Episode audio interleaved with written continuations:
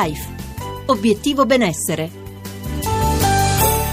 Il nostro obiettivo è il benessere. Buongiorno eh, da Annalisa Manduca, benvenuti a questa versione leggermente ridotta di Life. Eravamo tutti in ascolto del Presidente della Repubblica, del, di Sergio Mattarella, del suo discorso di apertura dell'anno scolastico, un discorso importante dove la scuola è centrale nei discorsi educativi in generale. Il Presidente ha parlato di valore, dello sforzo di tutti gli insegnanti, della famiglia, dei ragazzi nel disegnare proprio il nostro futuro per costruire identità preparate ad affrontare le sfide della modernità. E noi prendiamo eh, spunto da, da, dalla centralità dell'educazione per eh, salutare il professor Alberto Pellai, psicoterapeuta dell'età evolutiva, autore di un libro, L'educazione emotiva per Fabri Editori. Benvenuto, buongiorno professore. Buongiorno a voi. Professore, l'educazione emotiva in realtà è stata anche al centro di dibattiti, addirittura mh, è, è stato proposto di inserirla come materia scolastica perché potrebbe davvero essere interessante dare un'opportunità opportunità ai nostri giovani riconoscere se stessi attraverso le loro capacità sentimentali ed emozionali. Lei quando ha sentito questa notizia, eh, immagino forse ha provato anche un momento di, di, di, felicità, o sbaglio, perché l'educazione sì, sentimentale è importante. Credo che sia proprio in realtà una dimensione dei nostri figli e per gli insegnanti dei loro alunni che è importante che venga proprio vista e valorizzata a scuola. La scuola si è fortemente basata per moltissimo tempo sul concetto di disciplina, competenza, sul sapere, è fondamentalmente centrata sul QI, cioè il quoziente intellettivo, ma in realtà il successo delle persone, il successo della crescita dei nostri figli è molto più dipendente dal QE, cioè dal loro quoziente emotivo. Quindi oltre al sapere, al saper fare che la scuola potenzia tantissimo, che è previsto in tutti i curricula didattici, mettere una centratura sul saper essere eh certo. delle persone, in particolare dei soggetti in formazione, dei bambini, dei preadolescenti e degli adolescenti, è davvero fondamentale. Allora, noi, noi grandi, noi siamo allenatori emotivi davanti magari magari ai capricci o alle liti dei nostri figli, e, ma siamo sempre in grado di dare valore alle loro esigenze, anche leggerli in modo opportuno, i loro disagi emozionali? Ma eh, direi che questa è proprio un po' la sfida che poi ha messo il concetto di educazione emotiva al centro della riflessione pedagogica, cioè negli ultimi 20-30 anni eh, non sono cambiate le esigenze dei bambini, ma è cambiato in modo totale il mondo in cui i bambini eh, de- devono crescere ed è anche cambiato un po' lo stile dei genitori, la vita dei genitori, siamo molto veloci, molto stressanti, molto connessi, siamo multitasking come viene detto e certo. questo toglie davvero nella relazione con un figlio spesso l'attenzione ai suoi bisogni più profondi che necessitano di essere ascoltati, accolti e che chiedono al genitore delle competenze come il tempo, la pazienza, la mm. benevolenza che in una vita fortemente stressante, piena di impegni, eh, spesso latitano, mancano. Mm. Io credo che per chi fa il mio mestiere una delle cose più incredibili è stato aver constatato questo, che sempre più negli ultimi 10-15 anni i grandi chiedono ai bambini di incastrarsi nelle loro agende. Guardi, è proprio questo. Io le volevo chiedere, in materia scolastica, ad esempio, professor Pella, i genitori tendono a organizzare le giornate dei figli sempre più affollate di cose, modulate in base anche alle proprie necessità. Ad esempio, i compiti a volte si fanno dopo cena, come dire che sono i ragazzi che devono un po' assecondare le nostre esigenze. In realtà trovare eh, una modulazione diversa, capire che loro hanno e hanno bisogno soprattutto di priorità, di, di decidere la loro agenda in base alle proprie esigenze, aiuterebbe moltissimo anche il, il loro equilibrio, forse anche il fatto di non sentirsi sempre così in affanno scolastico, perché quella è una parte della quotidianità molto forte che i genitori avvertono molto. Penso che lei l'abbia detto perfettamente, cioè eh, c'è proprio bisogno di fare una riflessione dentro la famiglia, a volte dentro la scuola, più in generale direi dentro la società rispetto a che cosa davvero stiamo chiedendo a chi sta crescendo stiamo chiedendogli di adultizzarsi molto velocemente, di sintonizzarsi fin da quando si è piccoli con i bisogni del mondo adulto o invece dobbiamo fare una sorta di passo indietro, cioè dobbiamo sentire che i bambini in qualche modo non solo ci rallentano la vita ma costruiscono dei significati mm. nella nostra vita, ehm, l'importanza dei quali è sempre stata vista dagli adulti con un pensiero pedagogico e quindi è fondamentale in questo momento eh, tutto, tutto, questo movimento no, del vivere slow, più lento, oppure del, um, del, centrare davvero quali sono le nostre priorità di vita. Ecco, io credo che i bambini ce lo dimostrano in concretezza con la loro presenza nella nostra vita. Senta, ma un figlio che porta, che nasce, porta con sé un nuovo corso proprio della vita dei genitori, tutto si modula, come dicevamo anche prima, in funzione anche delle loro esigenze, cambia anche profondamente l'idea di priorità, però noi per farlo crescere, forse commettiamo qualche errore, probabilmente non solo uno, ma eh, per farlo crescere anche libero, a volte scegliamo per lui cose che non sono per lui. Ecco, a volte senza rendercene conto abbiamo aspettative che rispecchiano i nostri sogni. Le, le, l'educazione emotiva a cui fa riferimento lei è costruire delle, delle personalità, delle identità più certe, più in armonia con la propria vita. Mm, penso che di nuovo, come dice lei giustamente, il tempo dell'età evolutiva è un tempo di individuazione per chi sta crescendo, cioè per eh, dargli la modalità di scoprire l'individuo che vuole essere poi nella sua fase adulta.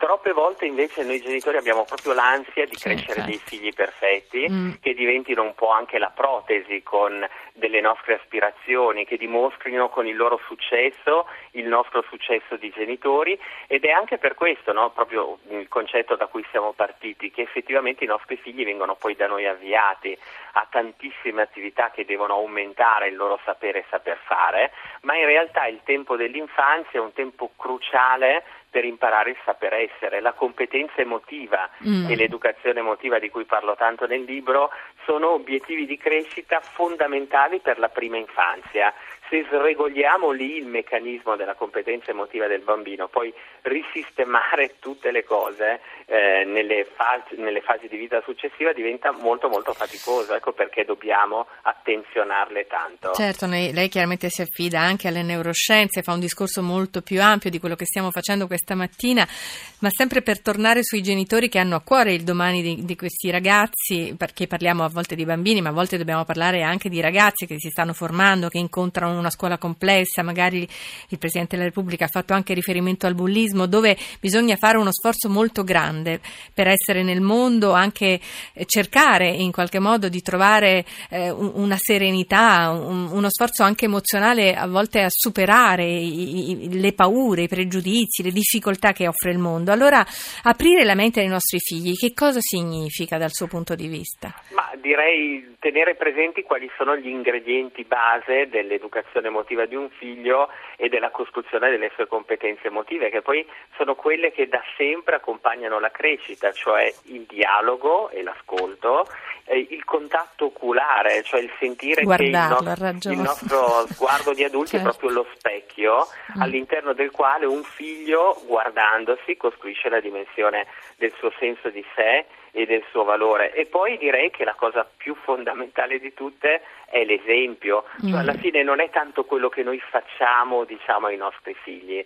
ma è l'uomo e la donna che noi siamo, quanto appassionanti sono nella percezione di un figlio, perché se noi siamo degli adulti ehm, che vengono davvero stimati, apprezzati, delle belle persone, ecco in automatico stiamo eh, spiegando esatto. ai nostri figli che diventare adulti è un percorso meraviglioso che vale la pena di essere fatto. Ascoltarla è un piacere, ma perché ci, ci ricorda anche che ascoltare le nostre emozioni significa anche imparare eh, a capire la differenza eh, che esiste tra un'emozione e un'altra un'altra è un modo di percepire la vita. I nostri figli in fondo non sono come noi, eh, sono, sono, diversi e noi dobbiamo imparare anche ad accogliere questa diversità, vero professor Pellai?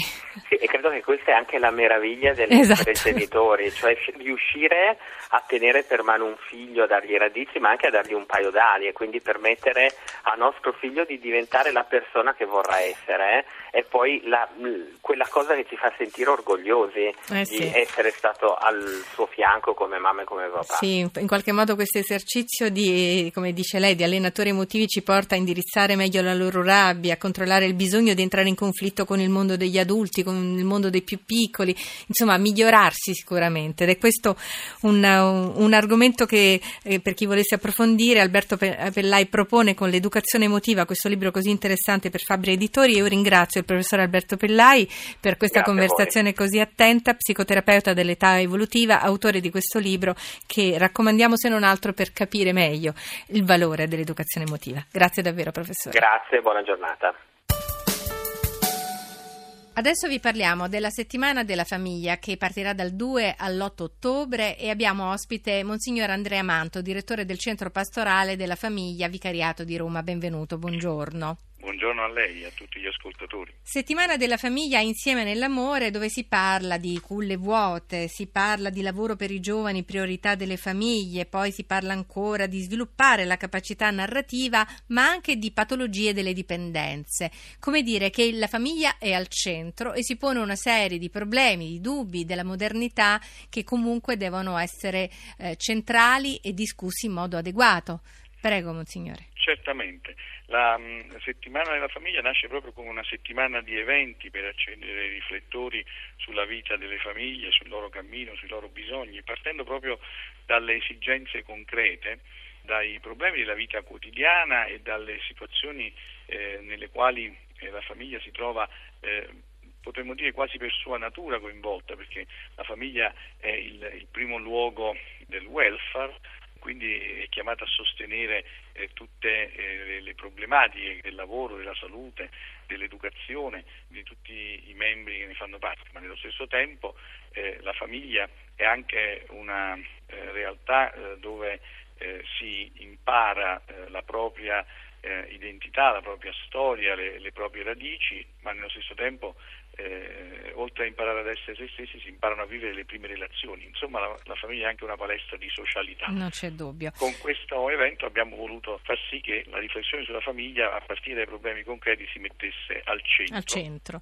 Infatti sono, saranno affrontati aspetti culturali, psicologici, pastorali, testimonianze e questo sguardo, mm, probabilmente anche per la sua formazione, io so che lei è un medico, anche alla, medicina, ai temi così centrali di, di salute, di benessere, eh, da portare stare al centro dell'attenzione di tutti, eh, saranno sicuramente anche un modo per cambiare um, la cultura dei giovani verso il proprio benessere e, e rimettere al centro la propria vita e le proprie scelte anche per, per il futuro. E questo è esattamente un obiettivo della settimana. Ehm, la settimana vuole proprio aiutare le giovani generazioni a prendere coscienza di quanto sia importante e bello, pur nelle attuali difficoltà, pensare alla famiglia e fare famiglia. Vuole aiutare i genitori a prendere sempre più in mano la, la sfida quotidiana dell'essere famiglia e vuole aiutare i nonni ad essere un po' gli angeli custodi certo. di questa realtà, con una solidarietà tra generazioni, una trasmissione di valori di generazione in generazione. In particolare vogliamo essere accanto alle solitudini, specie quelle delle famiglie dove ci sono vecchie e nuove dipendenze, alcol, droga, ma anche gioco d'azzardo patologico, disturbi del comportamento alimentare.